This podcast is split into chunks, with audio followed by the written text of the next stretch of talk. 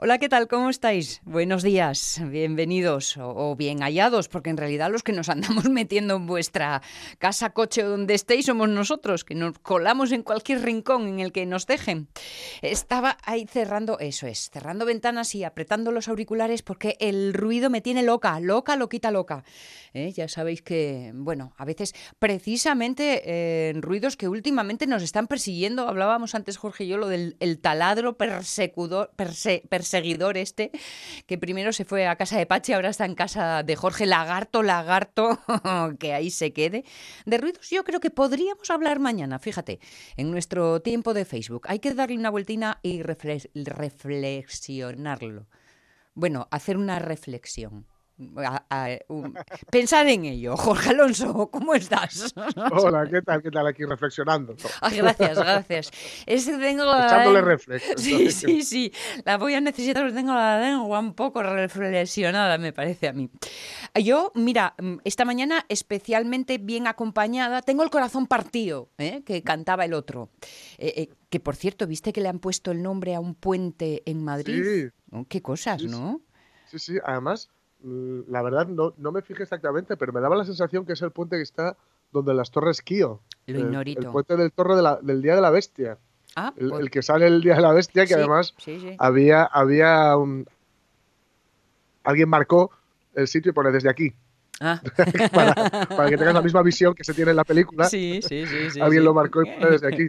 Pero no sé si es ese, igual es, es, es otro. No tengo ni idea los cracks del Mundo Today, ya sabéis, este periódico con noticias falsas, decían que eh, Madrid no estará en estado de alarma hasta que no estén seguros, eh, hasta que no puedan asegurar que Alejandro Sanz no, dé más conciertos sorpresa. Sí, sí, es que dio en la inauguración y esas cosas. Bueno, eh, pues digo yo que tenía el corazón partido porque, ay, Omar Caunedo marchó. Ya. Marchó de vacaciones, ¿eh? No para siempre. claro, claro. Entonces, bueno, hombre, yo me alegro por él, la verdad, pero mira, ¿qué quieres? La, el roce hace el cariño y, todo año juntos. Hemos establecido una comunicación especial en estos meses de pandemia, pues estábamos los dos aquí solos, vagantes por las instalaciones, todas vacías y tal. Pero, claro, como no hay mal que por bien no venga, pues aquí está Fabián Solís. ¿Qué tal, Fabián? ¿Eh? Que además está recién llegado de sus respectivas, me refiero a las vacaciones. Entonces está como sonriente, florido, calmado, ¿eh? de eso de que todo le parece bien. Ha vuelto bien. Sí, sí, sí, un sí, no te preocupes. Luego ya veremos según vaya avanzando la semana cómo esto se transforma o no, ya os iré contando, me voy a archivar y, bueno, pero de momento, de momento la cosa parece estar bastante bien organizada. Y eh, entre todas estas, pues ya sabéis que uno empieza echándole un vistazo a la prensa por la mañana y, y ahora he vuelto a abrir, por ejemplo, la Nueva España Digital y me he vuelto a encontrar con la foto de Fernando Alonso, que no sé de qué va la noticia, no me ah, preguntéis, no tengo ni idea, pero le han hecho una especie de foto a medias, ¿eh? de esas de, ah. eh, que cortas en vertical, en vertical por la nariz un montaje con un antes y un después, pero como las eh, proporciones no son precisamente las mismas, tiene una pinta el pobre. Cada vez que lo veo me da susto. Sí, es que hoy en principio se, se anunciará que vuelve a Renault, que vuelve a sus orígenes. Ah, sí. A ver si es para bien. Es verdad, Alonso vuelve a casa, va por ahí la cosa. Bueno. Sí, sí, En fin, que así las cosas, mira, con estos ambientes comenzamos La Radio es mía. La radio es mía. Con Sonia Avellaneda.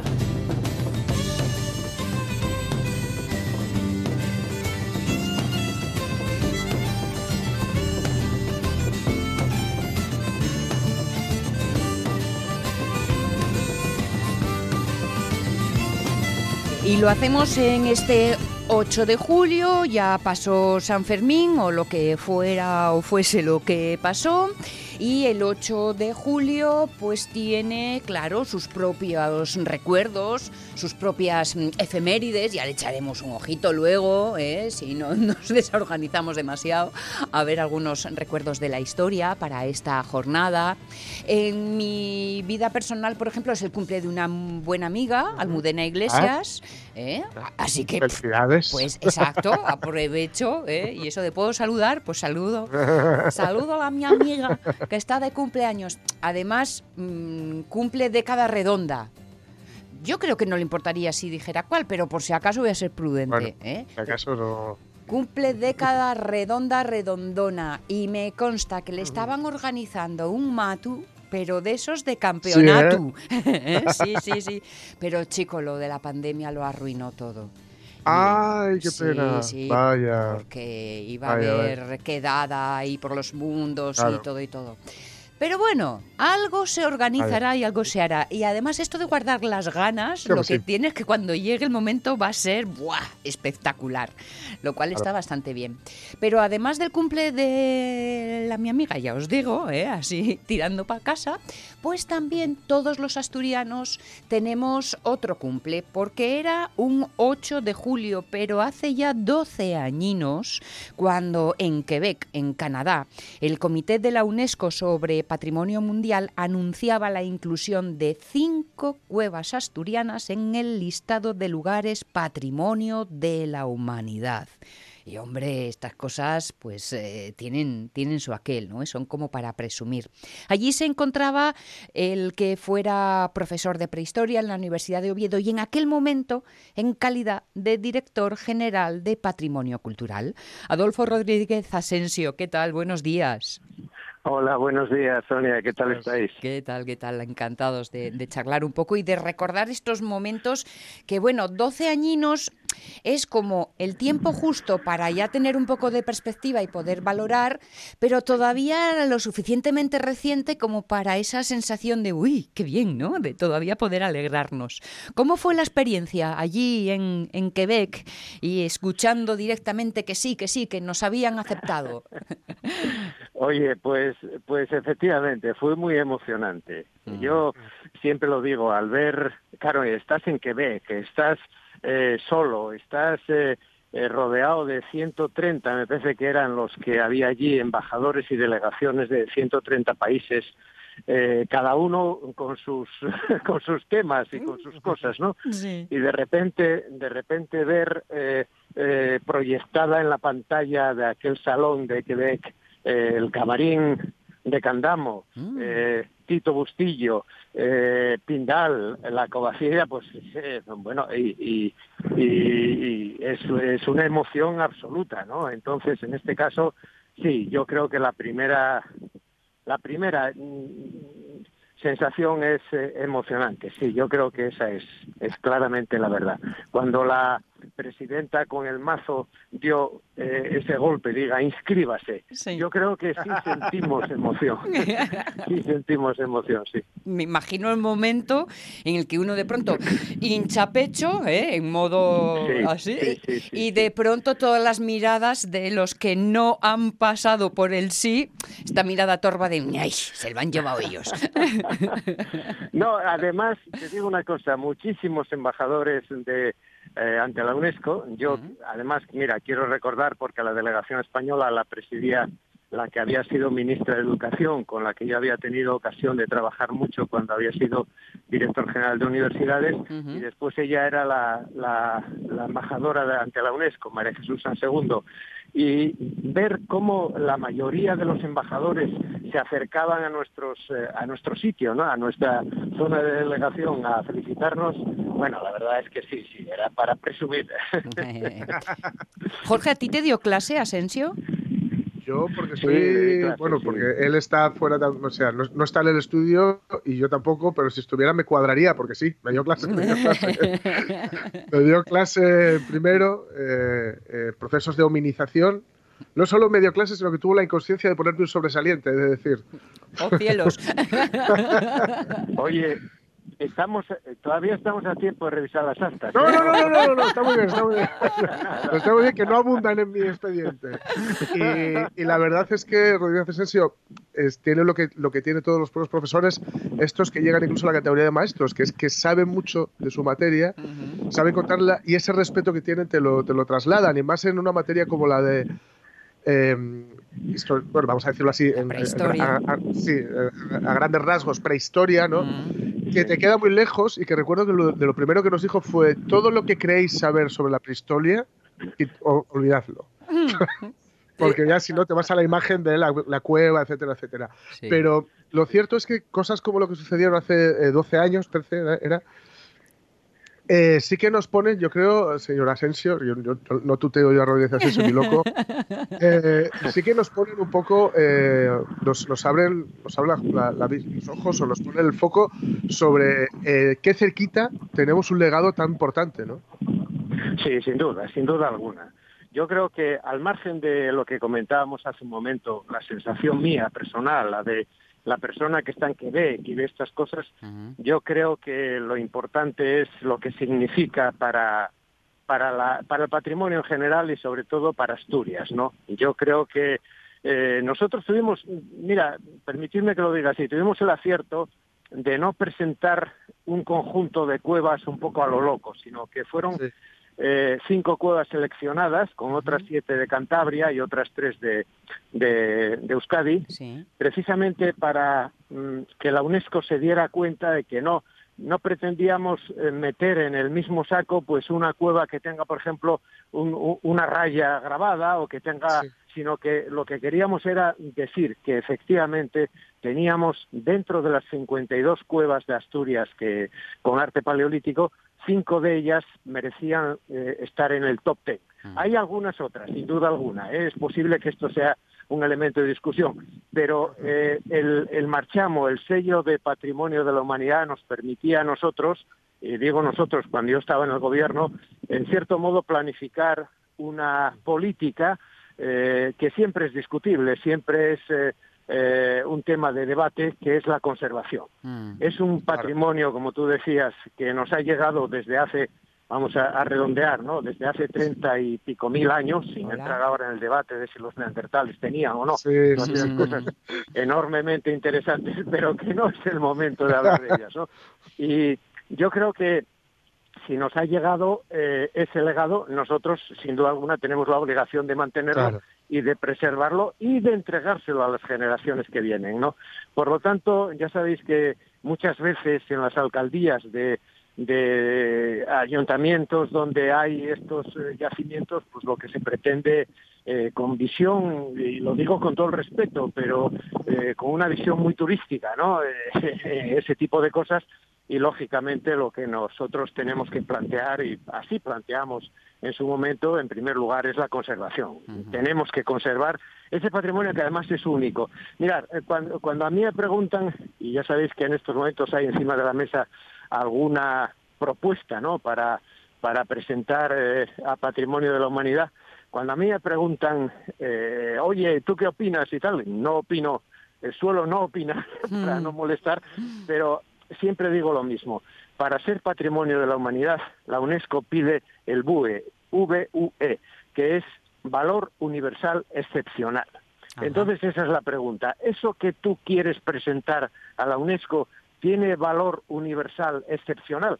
Y yo creo que en el arte paleolítico no hay discusión alguna. Es un valor universal excepcional, sin duda alguna. Estaba pensando, pues a lo mejor, no sé, en esos tres bisontes de Covaciella que son alucinantes, el caballo de Candamo, que es eh, dicho también la niña bonita de Asensio, Candamo, eh, que mucho ha trabajado por ella y en ella. La verdad es que son, son lugares estupendos, pero como decía Adolfo Rodríguez Asensio, cuidado que tenemos más de, de, cuatro decenas, de más de 40 cuevas por ahí repartidas, todas como un pequeño aquel, ¿no? Sin duda, sin duda. Yo, desde el punto de vista, yo entiendo que hay que separar lo que es la visión de, de la persona, digamos, interesada en esto y lo que nosotros los especialistas eh, vemos. Y yo sé, soy consciente de que son diferentes a veces las visiones. Y entonces, para mí, una cueva con dos, tres rayas, pues puede significar mucho, pero para mm, planificar todo esto eh, nosotros teníamos que escoger estas cuevas. En Asturias hay 52 cuevas, ¿eh? bueno, 52 cuevas con arte paleolítico. Entonces, claro, lógicamente eso significa tener un patrimonio enorme, enorme, muy importante. ¿eh? Pues, ¿y las estamos cuidando? Yo creo que sí, yo creo que sí. Porque de eso se trataba, ¿no? De eso se trataba, de tener un reconocimiento que nos permitiera, bueno, pues mirarlas con especial cariño. Claro, claro. Sí, yo, yo pienso que sí. Hombre, en este tema siempre hay discusión y lógicamente siempre habrá eh, personas tanto cercanas al mundo del análisis prehistórico como como eh, en general, eh, y lo que comentaba yo antes, el tema turístico, etcétera, sí. yo, yo creo que sí, que se están cuidando. De estas cinco cuevas están abiertas al público la cueva del Pindal, que es la la primera más oriental de las cinco que, eh, bueno, de todas, ¿no? Pero de las cinco que son patrimonio de la humanidad. La del elefante enamorado. Exactamente, mm. exactamente. Y esa está abierta todo el año al público, ¿no? Por lo tanto, eh, yo creo que es una cueva que ventila muy bien, es una cueva que se han hecho análisis para ver si efectivamente esos problemas de mal verde, de hongos, de algas eh, eh, negras y verdes que aparecen a veces en las paredes y tal, y bueno, de eso nunca ha habido nada, por lo tanto yo creo que es una cueva que se mantiene muy bien. Y luego eh, está abierta también ocho meses de los doce meses del año está Tito Bustillo. Tito Bustillo, bueno, es lógicamente para los asturianos un, un referente no solamente como patrimonio mundial, sino un referente de patrimonio, un referente eh, importante, un referente también turístico, ¿no? Y entonces durante ocho meses esa también está abierta. Y por último, la cueva de Candamo, que es, igual que decía el Pindal, la más oriental, pues Candamo la, la más occidental, ¿no? Y esta está abierta tres meses. Bueno, está abierta. Quiero decir, está normalmente, porque en este año está, estamos en una situación tan anormal. Sí, que no sabemos ya lo que está abierto o cerrado, sí. Exacto. Y entonces esa está abierta durante tres meses.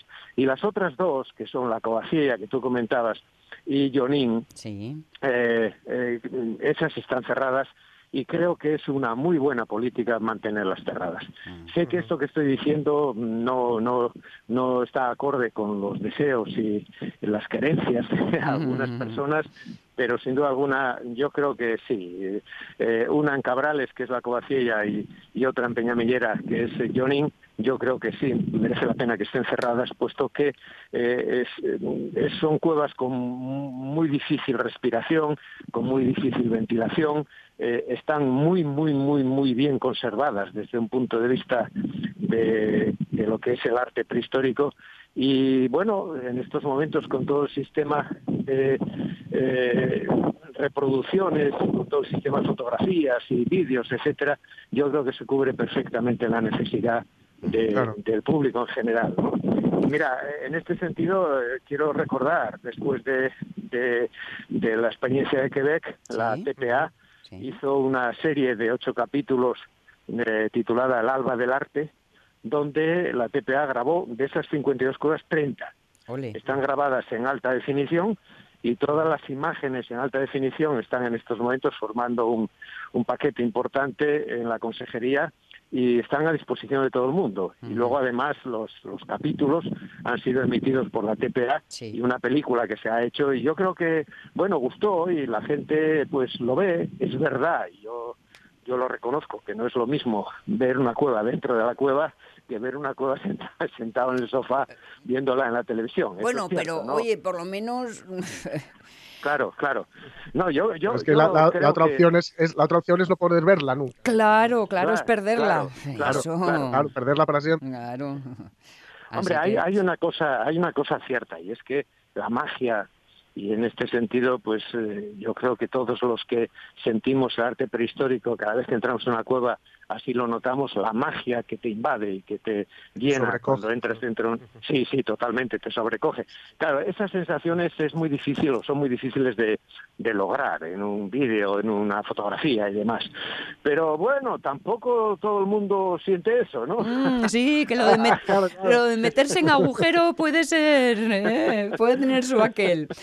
Hoy, hoy precisamente, en, a lo largo de la mañana vamos a entrar en un agujero, pero bueno, eso lo cuento más tarde. De todas formas, queden alguna de estas cinco cuevas. Por ejemplo, les preguntábamos hoy a nuestros oyentes en el Facebook si tuvieran que elegir un solo lugar de Asturias para que nos representara, que anda que no es ponérselo difícil ¿eh? a nuestros amigos tener que elegir uno. Pero mira, Tito Bustillo, a lo mejor, ¿eh? por empezar por el principio, me refiero, el principio de la historia, podría ser un buen lugar. Adolfo, Adolfo Rodríguez Asensio, con quien tantas conversaciones a lo largo de los años eh, ha podido, mm, eh, pues eso, eh, transmitir, como decía Jorge Alonso, esa pasión por un mundo que quizá por lejano todavía nos ponga aún los ojos más redondos a la hora de hablar de ello. 35.000 años, 52 cuevas en Asturias con representaciones y 5 que son patrimonio mundial, patrimonio de la humanidad o sea que podemos sentirnos orgullosos. Pues nada, hoy a celebrarlo, aniversario, Adolfo. Sí, sí, sí, yo recuerdo, además con, nostalgia, ¿no? Eh, recuerdo, ah, tiene un punto de nostalgia. Hace 12 años, cuando yo estaba en Quebec, allí, eh, bueno, eh, viendo todas estas cosas, pues lógicamente, porque además era la primera vez, la segunda vez que que conseguimos en la Consejería un Patrimonio de la Humanidad fue ya en el 2015 en Bonn, en Alemania, el Camino de Santiago. Me tocó mm. también llevarlo a mí y lógicamente, bueno, pues yo ya me movía dentro de los entresijos de la UNESCO como como como alguna como alguien eh, eh, como un habitual, como un habitual. ¿eh? Aquí llegan, llega el enchufado. no, la verdad es que tengo tengo mucho cariño a la UNESCO y y están haciendo un trabajo fantástico y en este sentido yo creo que Asturias debe sentirse orgullosa. Tiene tres patrimonios mundiales y esos tres patrimonios, claro, y esos tres patrimonios son sin duda alguna tres señas de identidad que bueno, yo creo que hay que sentirse orgulloso de lo que tenemos, Y el arte, el arte paleolítico es, eh, es algo para presumir de ello. ¿eh? La gente que está en otras regiones que no tienen esto, a veces nos lo comentan, y dicen, ah, es que amigo, vosotros tenéis, y efectivamente, esto es algo realmente único. A ver si lo celebramos con un culete de sidra. Y ahí lo dejo. Gracias, Adolfo. Un fuerte abrazo. ¿Cómo me presto volver a charlar contigo? A vosotros, igualmente. A vuestra disposición. Bueno, pues ahora que ya estamos henchidos de orgullo, pues chico, ya podemos lanzarnos a lo que haga falta esta mañana. 10 ¿eh? y 28, por ejemplo, a encontrarnos de nuevo con Laura Viñuela. Justo a las 3, Eva se marchó. Hola y adiós, queda con Dios. Volvería a morder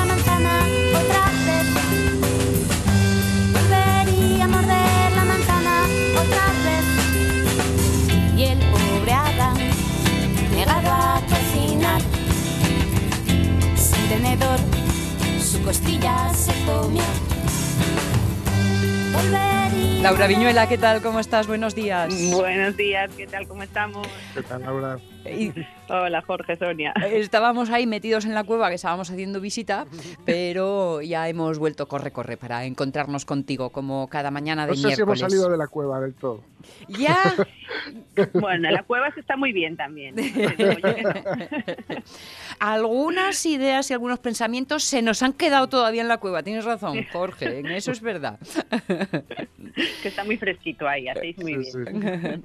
Historia de las mujeres hemos eh, empezado con eh, Laura Viñuela un poco este recorrido haciendo visible una parte de la historia que se nos había arrebatado, que no nos, nos habían impedido disfrutar de ella, que nuestra es, por supuesto, y es en la que las mujeres son las que firman. Y también desde el punto de vista creativo, porque hoy vas a meterte con mujeres de la música y más. Y más efectivamente. El otro día ya comentábamos que, bueno, que es una historia de la música, la de las mujeres poco conocida, pero ya puedes ir encontrando algún libro o alguna cosa de historia de las mujeres en el rock, historia de las mujeres compositoras. Cosillas aparecen, pero como te quieres meter en detalle de, vale, ahora no quiero algo general, quiero la historia de las mujeres que hacían música de baile en Berlín en el 66. bueno, pues eso ya lo vas a tener bastante más complicado. La historia de las bandas formadas por chicas. Bueno, ahí vas a tener que buscar un poco y como no hables inglés lo tienes todavía más complicado porque en español hay muy pocas cosas editadas. Es verdad. Ahí controla nuestra, nuestra amiga como Mar Álvarez, sí que le, va mucho ese tema.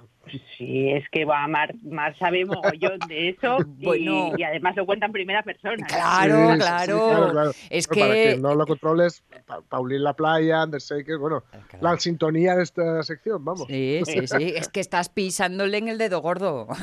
claro claro. En este caso.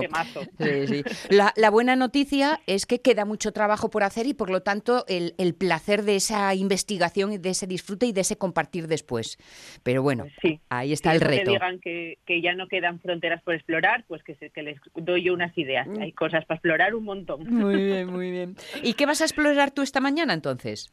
Pues mira, voy a explorar, me voy a meter en un jardín literalmente muy, muy desconocido, que es la música que hacen las mujeres lesbianas. Pero ya no solo las mujeres lesbianas, porque habrá un montón de mujeres lesbianas que hacen música y que sean lesbianas no tiene nada que ver con la música que hacen, ¿no? Sino las que las que usaron la música o a través de la música hicieron también activismo y, movilización de, de, visibilidad visibilizar ¿no? la existencia siquiera del lesbianismo y de las mujeres lesbianas. O sea que un poco de activismo y un poco de música. Muy bien, muy bien. ¿Esto tiene punto de salida? Tiene un punto de salida habitualmente que no nos vamos a meter tan atrás porque si no estamos aquí toda la semana. Vale. Pero se suele arrancar con el blues, con las grandes cantantes de, blues, que es una preciosidad también de, historia. Muchas de ellas sí que se sabe que tenían relaciones con otras mujeres. Y hay, bueno, pues hay canciones que se podían leer con doble sentido y demás. Pero aquí en vez de una canción os voy a recomendar una novela, que es chulísima. Y que se llama Una chica sin suerte, de una escritora leonesa que se llama Noemí Zabugal y que cuenta de manera novelada, pero es una historia real lo que cuenta, una gira que hizo Big Mama Thornton, que es una de las super eh, cantantes del, del, primer blues, ¿no? Que mola muchísimo, mucho, mucho poder, mucho power, muy poderosa. Sí, bueno, bueno, bueno. hay, un vídeo por ahí en YouTube que sale a tocar y que echa una mirada al público, que está lloviendo y todo, hace, malísimo. Echa una mirada al público de al que no se mueva abajo y lo bailo yo. Exactamente, exactamente. Lo siento yo aquí y le explico cómo funciona todo el blues.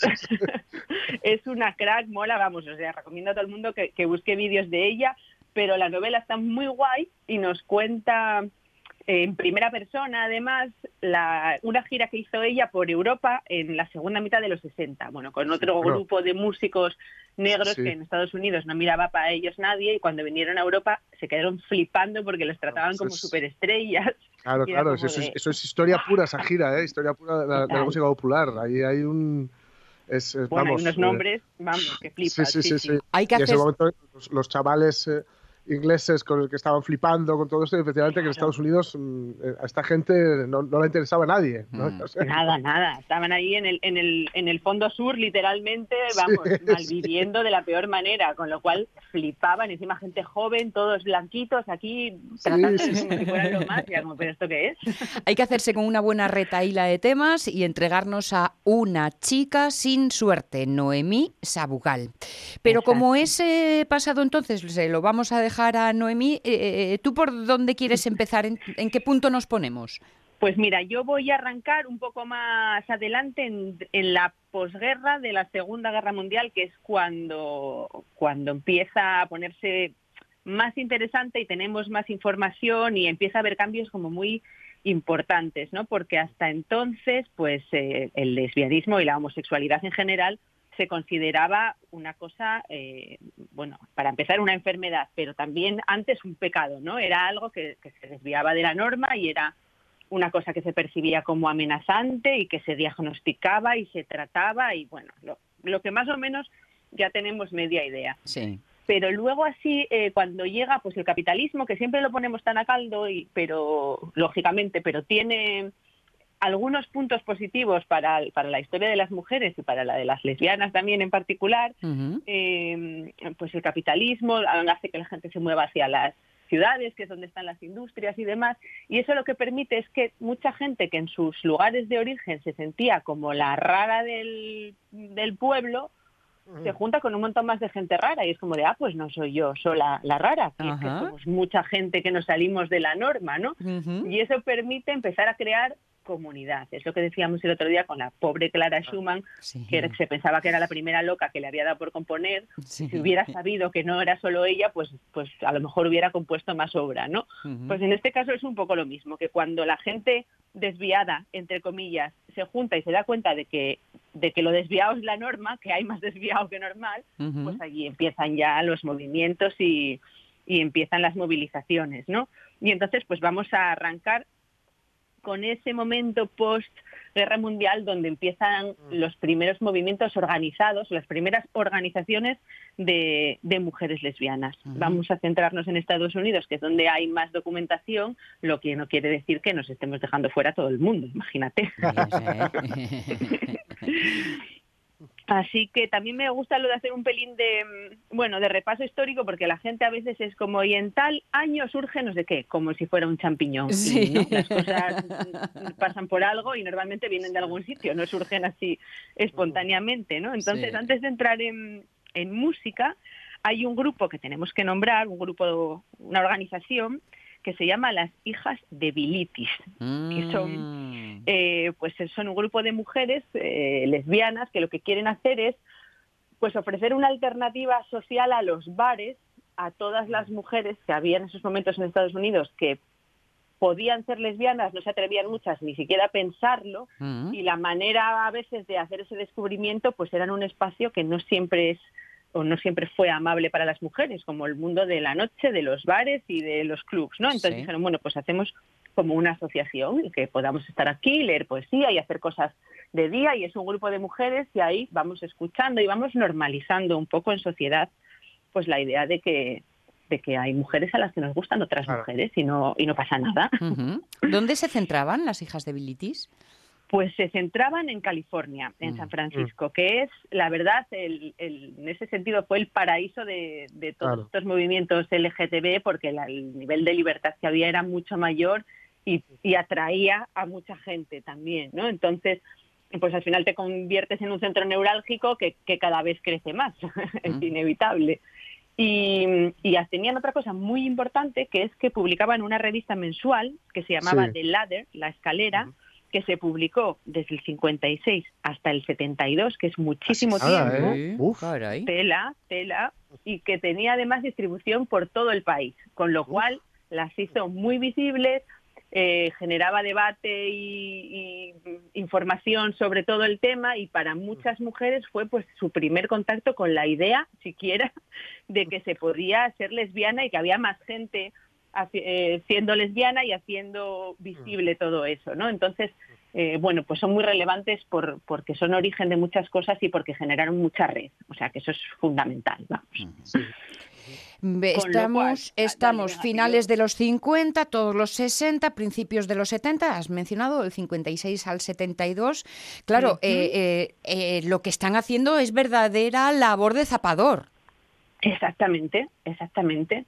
Sí, sí, porque al final siempre necesitas algo pues que, que, sea lo que atraiga y pivote todas las cosas, ¿no? Las cosas tiene que liderarlas alguien un pelín y tiene que saber a dónde a dónde juntarse, como los como en las mejilloneras, vamos. O sea, yo dónde me cuelgo para hacer aquí un montón de mejillones, pues esto es la misma idea. Muy bien, muy bien. Entonces, claro, ¿qué pasa? Muchas veces se habla de la historia del feminismo eh, y la primera ola. Esto, la historia del feminismo siempre se cuenta como un campo de champiñones de verdad. Las sufragistas, luego hay un vacío ahí de guerras mundiales y de repente, la segunda ola sale de la nada en los 60.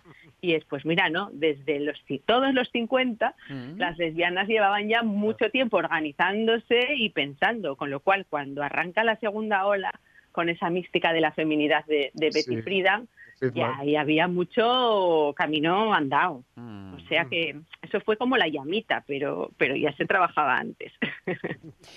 Una llama que tiene su propio ritmo. I hate not being able hold my lover's hand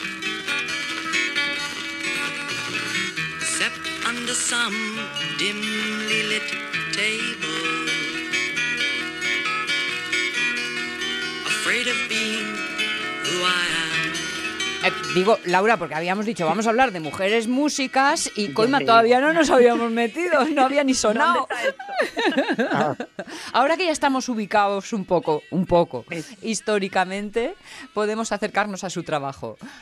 Exactamente, y esta que acabas de poner es súper importante también, es Maxine Feldman, muy desconocida y es una pena porque este temazo además tiene muchísimo muchísimo poder y se reconoce se reconoce como la primera canción en la que se dice abiertamente la palabra lesbiana.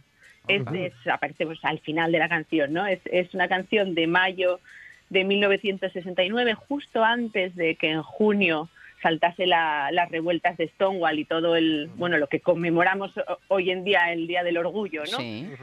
Y mm, Maxine Feldman, fíjate ya para que, para que veamos mm, de dónde nos venía, se definía a sí misma como una lesbiana grande, ruidosa, judía y marimacho. Si buscáis fotos de ella, como de que os quede claro. Y, si quieres más, taza y media. Exactamente, para que por si alguien tenía alguna duda, vamos. Sí, sí.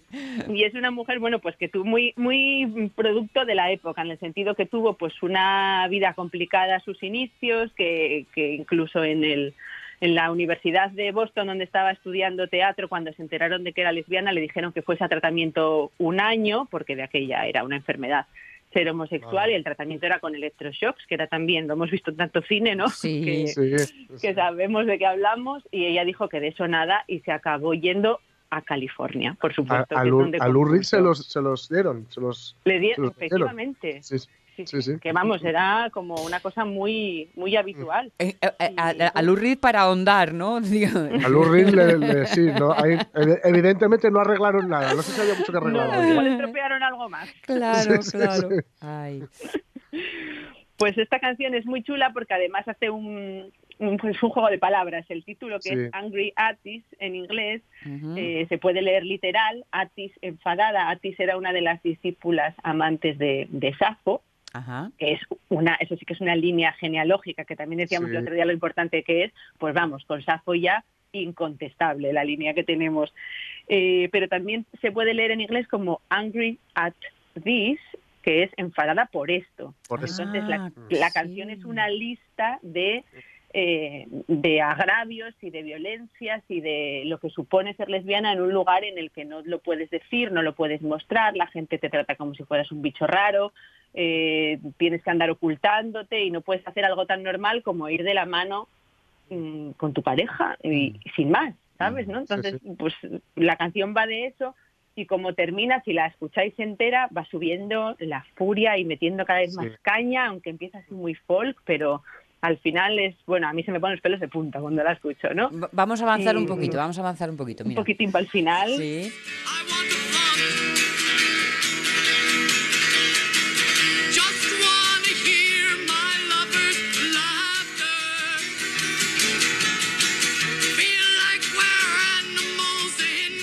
antes de que se enfade del todo, Angry at This Maxine Feldman. Repito para que puedan tomar nota eh, nuestros oyentes si quieren investigar y, escucharla con toda la calma necesaria.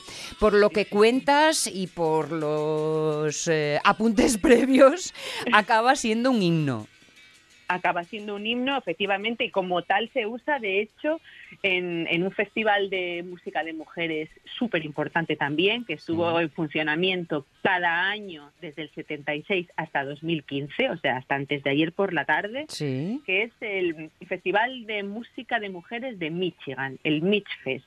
Ahí durante 30 años eh, la canción que abría el festival era esta Angry Artist de Maxine Feldman, que tocó allí un mogollón de veces también, además. ¿eh? O sea que, vamos, fue un como un otro punto de encuentro fundamental y con una historia súper, súper interesante para otro día, porque si no, no acabamos. Vale, vale. Eh, desde que se pone en marcha hasta que consigue grabar pasó un ratín. Pasó un ratín, claro, porque antes esto era pues música de circuito sobre todo de, cafés, eh, muy, muy minoritaria, eh, pues eh, circuito también universitario, un poco más ilustrado, hippie, bueno, un, un, circuito pequeño y alternativo, ¿no? Entonces lo de empezar a grabar discos que hablaran de esto, que era un paso importante, tardó un poquito más. Angriati se grabó en 1972 y fue casi también un pistoletazo de salida de, de, lo de las grabaciones, ¿no? Porque al año siguiente nace Olivia Records, que por ahí anda todavía, que es el sello del que hay que del que hay que hablar cuando se habla de este tema, ¿no? Es, está dedicado específicamente a la música de lesbianas y para lesbianas, de lo que llaman la women's music, pero women's music en inglés se refiere sobre todo pues eso, a música eh, feminista, lesbiana, lesbiana radical, feminista radical, todo este, este nicho de mercado, por ponernos así suena muy mal, pero que grabaron, vamos, eh, discos mm, fundamentales y que empezaron, pues fíjate, en el, en el 73 empieza Olivia Records, en el 74 sacan su primer álbum, mm. que tiene un título brutal, que ya es I Know You Know, yo mm. sé que tú sabes.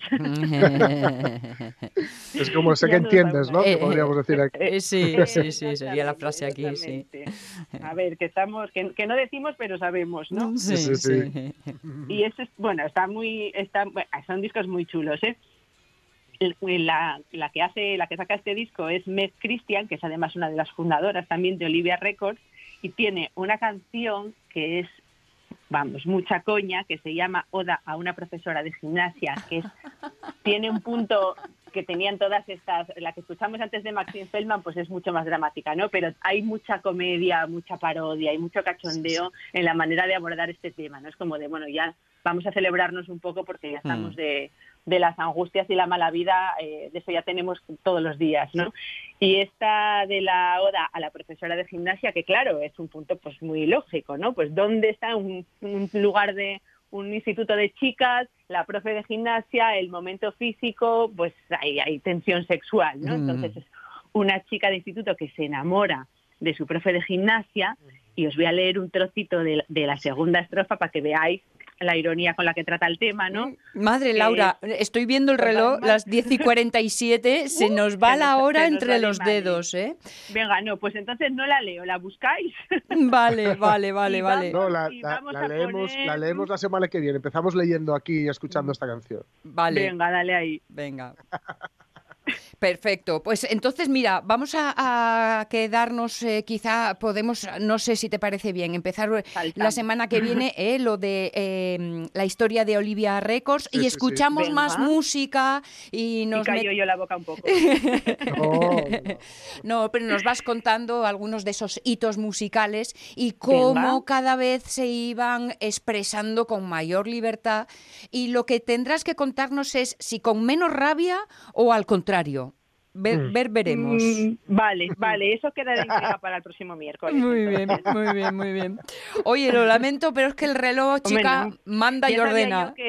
ya sabía yo que hoy traía demasiado. Laura Viñuela, especialista en género, en este tiempo que compartimos cada miércoles y donde estamos eh, descubriendo una parte de la historia que hasta ahora no aparecía habitualmente. Bueno, pues aquí la tenéis, en la radio es mía. Un beso grande, hasta la semana que viene, Laura. Venga, un beso, buena semana. Hasta luego. Las 10 y 49. Bueno, nos quedamos con Chris Williamson, que tendremos de ella más información ya la semana que viene, porque esto habrá que disfrutar de la música, ¿no? Y hacerlo con calma. Sí, sí, sí. Además es cierto que el disco, eh, perdón, el sello Livia Records eh, ahí sigue funcionando y, ese, bueno, fue, fue vital para visibilizar, pero es que, ojo, no solo para visibilizar, sino que también ahí hay unas artistas que muy probablemente no hubieran tenido cabida en otros lados, en otros sellos, porque les, hubieran dicho, oye, mm, igual te fichamos, pero esto no lo puedes decir. Ya, pues esto no se puede hablar. Y no lo hubieran hecho pues y nos hubiéramos quedado sin escucharlas. Claro, claro que sí. Pues mira, vamos a seguir hablando de música, aunque cambiamos el ritmo radicalmente. Vamos con noticias.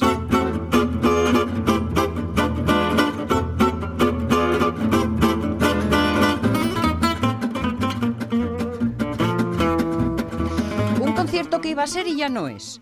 Pues sí, temores de virus congelan el concierto de Vanilla Ice. así me sentí. Vanilla Ice había, había mm, anunciado un concierto en Texas, Texas, si lo preferís, em, para la semana pasada. Hmm. Eh, Vanilla, Vanilla Ice, ¿sabéis, no? Ice, Baby. Sí el rapero blanco, bueno, rapero, bueno, sí, venga, va, rapero blanco, ¿no?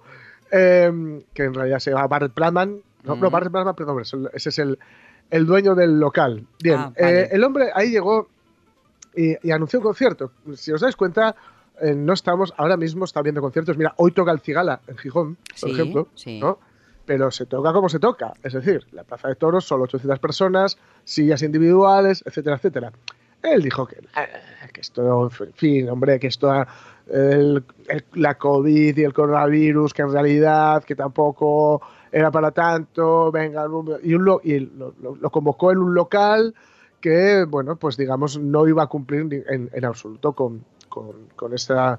Con, con, las medidas de seguridad bueno, las que todos conocemos, ¿no? Sí, sí. La, la verdad es que, bueno, sí que dijo que, la gente que mantuviera la distancia social y utilizaran las mascarillas, pero eh, bueno, en el mismo local el año pasado fueron 1.800 personas, entonces, eh, bueno, si, si este año parecía que no había habido muchas restricciones a la hora de vender entradas, etcétera.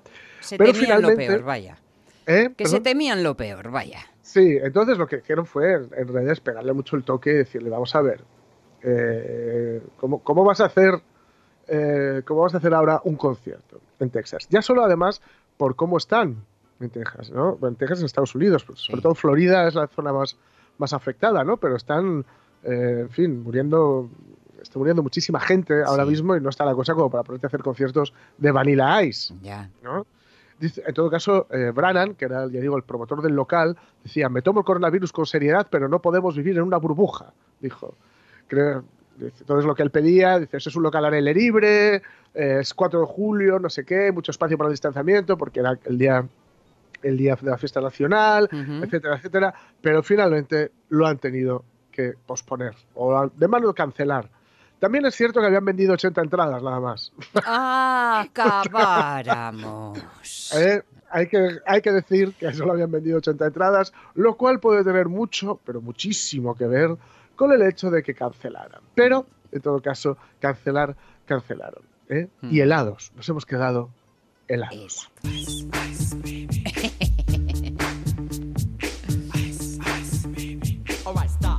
collaborate and listen. Ice is back with my brand new invention. Something grabs a hold of me tightly, flow like a harpoon daily and nightly. Will it ever stop? Yo, I don't know. Turn off the lights and I'll glow. The extreme, I rock a mic like a vandal. Light up a stage and wax a chump like a candle.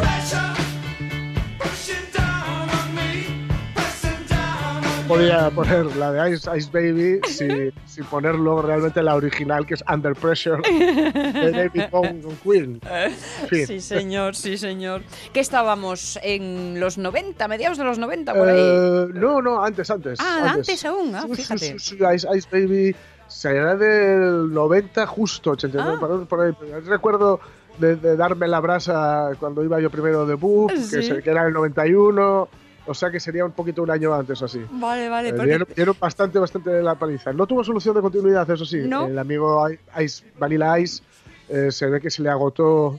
Eh, a ver, lo de, lo de fusilar Under Pressure era algo público y notorio, quiero decir, esto es algo que se hace muy habitualmente en el hip hop y la música urbana, que es ampliar otras canciones, ¿no? Pero bueno, eh, sin ser yo muy de Queen, pero sí mucho de Bowie, pues quería dejar claro que esta canción en realidad es Under Pressure. La parte guapa de la canción es el Under Pressure de estos dos. Sí, señor. Recuerdo aquellas camisas coloristas que nos traía el Vanilla Ice. En fin, pues que nada, con 80 entradas no hay concierto. Eso sí, todo por el coronavirus, ¿eh? Faltaría más. Sí, sí, sí, sí. Porque claro, lo de reunirse a escuchar música, ya sabemos lo que tiene, que una cosa lleva a otra y entonces luego te montas un fiestón y luego aparecen las drogas y se monta la marimorena. Pues sí, había que no se lo tomaba muy bien y por eso esta noticia que nos remite al pasado. Orgías dantescas bajo el efecto de las drogas. La, la furibunda campaña del ABC contra los hippies en Ibiza en 1969. Antes, si se tenía depresión, se te la tensión con este de novillos o a fumar pitillos. Y tu viejo profe te pegaba los nudillos. Y ahora es con el hashish, la cocaína o cannabis, sniff, pinchar, fuera de presión.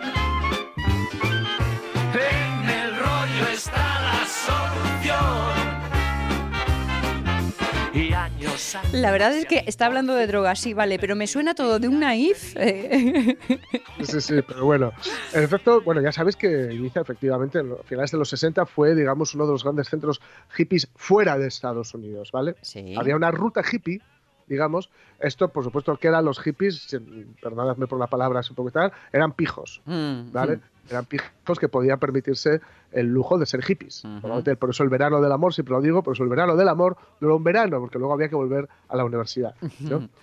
Eh, también hay que decir que, eh, bueno, una generación de familias con bastante pasta que decían, mejor pongamos chiquillos a salvo por eso les dedicó la Creedence Water Revival Fortunate Son, la canción del Hijo Afortunado, antes de que me los manden a Vietnam, mm. ¿no?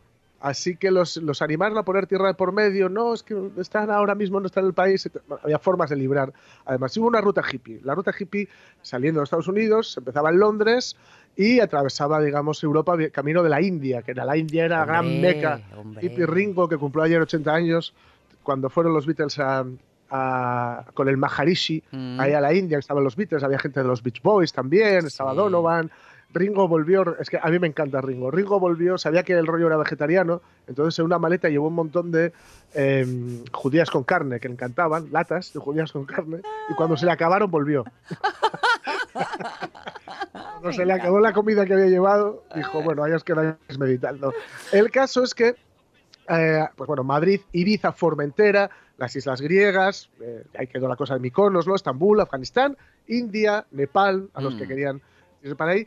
Pero muchos, claro, la, digamos la zona más cercana estaba aquí en, Ibiza, Ibiza era muy bueno, no era la Ibiza que hay ahora, era una Ibiza mucho más agreste, una más, más pura, vamos a decir, ¿no? Era la isla perdida que decía Josefina Aldecoa, ¿no?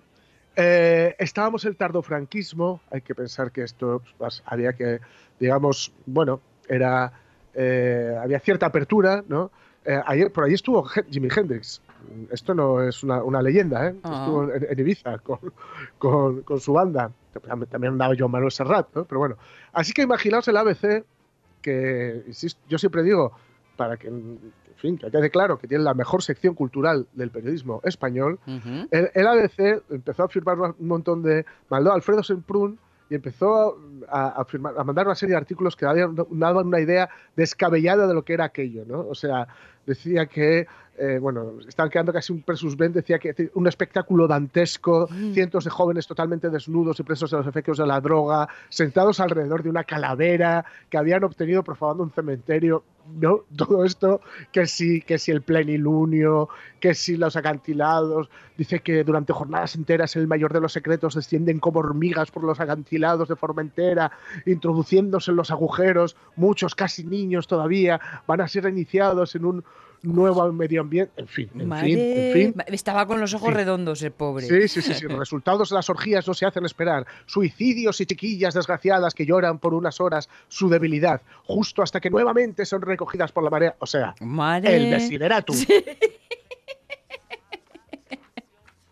pueblo español no está en condiciones, en condiciones de elegir su destino porque ha estado acostumbrado siempre a, que le dirijan, a que le lleven, a que le ocupen las cosas. En cuanto que se encuentran un poco ellos dueños de la situación, no hacen más que echar las patas por aire, hacer el bestia, convertir a, destruir lo que teníamos, convertir a las mujeres en prostitutas, todos los tíos en invertidos, esta libertad, esta